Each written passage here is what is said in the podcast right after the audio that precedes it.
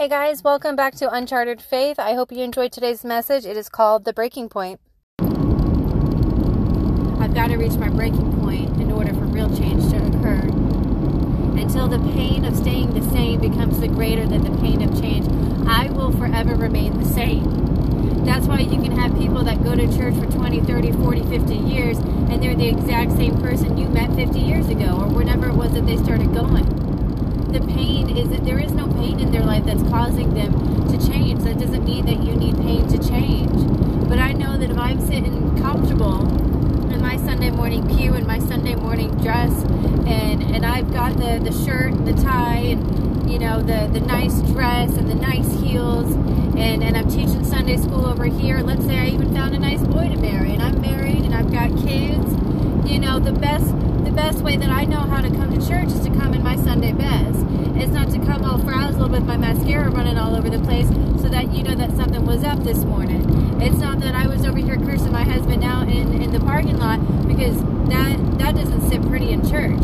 And what God is calling us to do in this time is to say, have you reached your breaking point? Have you reached the point of where playing church and playing life is over and it's not enough for you and it's not good enough? Because God said it is in our weakness that His power is made whole and that His grace is sufficient for me. The problem with many of us is that we don't want to show our weaknesses. And if we don't show our weaknesses, and if we don't admit and bring our weaknesses before the very nature of who God is, then we can't reach we can't reach our breaking point. We can't reach a change.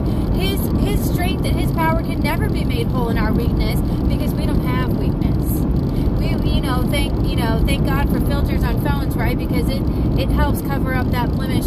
You know, I'm really grateful that it was a long time ago that I used to get uh, made fun of in, in uh, elementary school and a little bit in high school. And I remember this one boy in particular. I was putting some powder on my face, powdering my nose, trying to look cute, and I wasn't really just trying to look cute. I felt ugly, and so I was trying to cover up the blemishes because I'm 14 and my face is breaking out. I don't really like that, and so I'm trying to cover it up to make me feel better. Well, this boy looks at me and he says, Well, it didn't really do any difference by the time I was done powdering my nose. And I was so hurt and so crushed by that.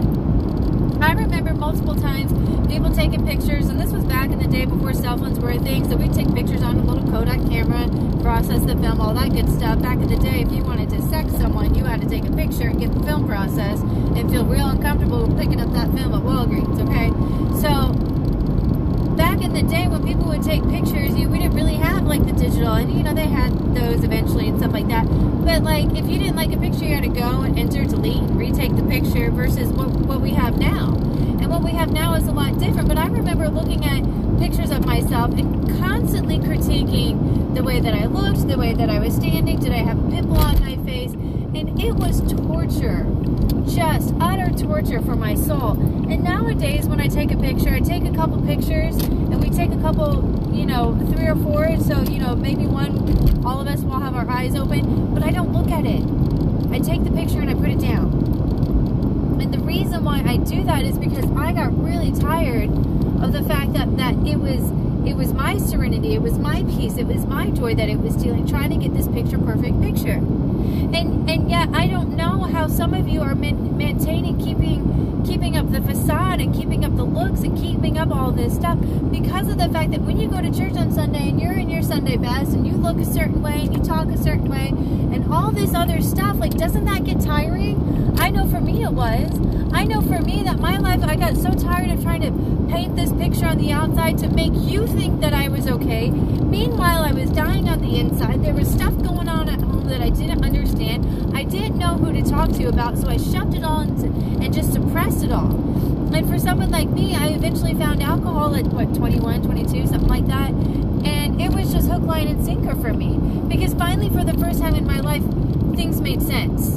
For the first time in my life, I had a release from all this stuff that I kept shoving down. And for some of you, maybe you don't reach for a, a, bottle of alcohol. Maybe you reach for a bottle of pills, but maybe you reach for a man. Maybe you don't reach for a man, but you reach for your girls on, on your Instagram posts and blah, blah, blah, blah. And you're so concerned with how many Instagram followers that you have, and you're part of the social media, and I'm an influencer, and I'm this and that. It the thing is, is that your thing doesn't get you DUIs my thing gets me a criminal record. And I'm grateful today for the fact that I had this addiction and that I had this ailment because it led me to the cross. God had to deal with my pride before he dealt with my addiction. I remember when, when I couldn't stop drinking and I remember crying out to God and screaming at him. And, and I was praying. I wasn't mad at him. Well, maybe I was mad at him. But I was screaming at him saying, I didn't ask for this.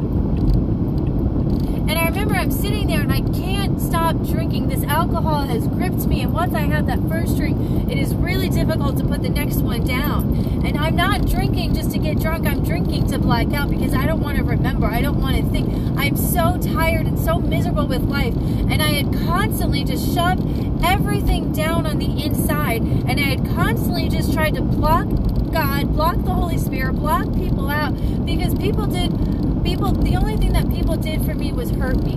I was living in this constant victimhood mentality. I was constantly the victim. I was constantly justifying why I did X, Y, and Z. And there was no hope for someone like me because I can't make 12 bucks an hour serving donuts at the coffee shop and ever get anywhere in life and I was miserable. But some of you color it differently you get all nice and dress up and you post your little kissy pictures or maybe you're taking you're a woman and you're taking a selfie and you're posing just the right way to get just the right kind of attention stop it. You don't have to do that. You don't have to live that way. That's not going to produce good fruit in your life. And what that picture is really saying is i don't really know who i am and i don't know if i have value. So would you please pretty please just like me?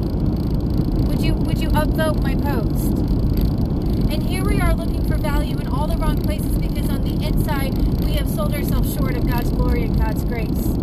And if we back up just a little bit, if we're if we're okay with just being weak, saying I don't have it all together, saying I don't really know what I'm doing in my marriage, saying I don't really know how to raise these kids. Maybe you don't. You had kids. You're like, well, dang, I didn't know it was going to be this much work. If we just start to get a little honest, maybe we can get a little healing. So, what God is calling us to in this moment in our lives today is have we reached that breaking point? Have we reached that point that says, enough's enough? I'm tired of playing games. I'm tired of playing church. I'm tired of playing dress up.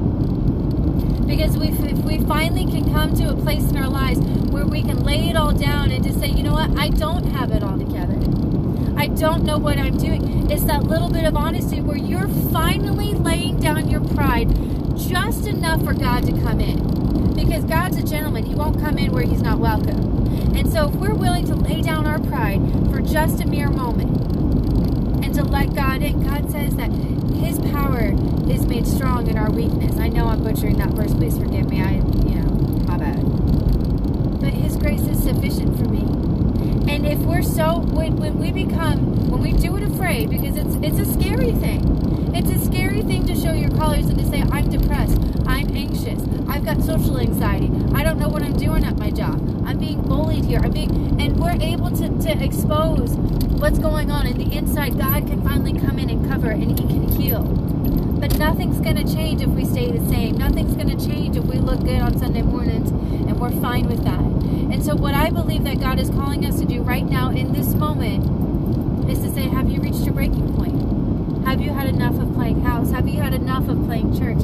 And God can just, He can come in and do miracles. And I know it because He's done it in my life. And I'm telling you right now, I do it afraid.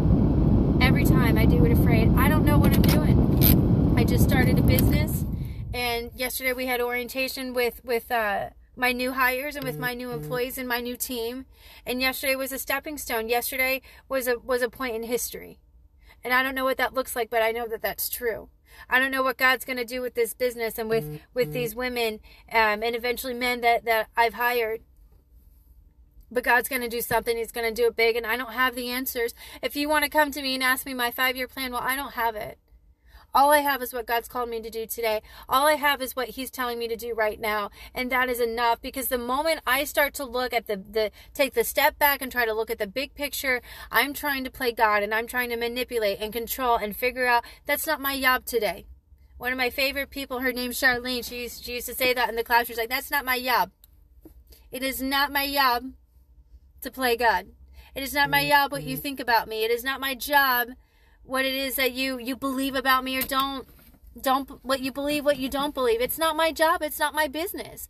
What you think about me is none of my business. So today when i get up in the morning and i hit my knees first thing in the morning and mind you my mind's already going. My mind's going with work. My mind's going with what i need to do with bills.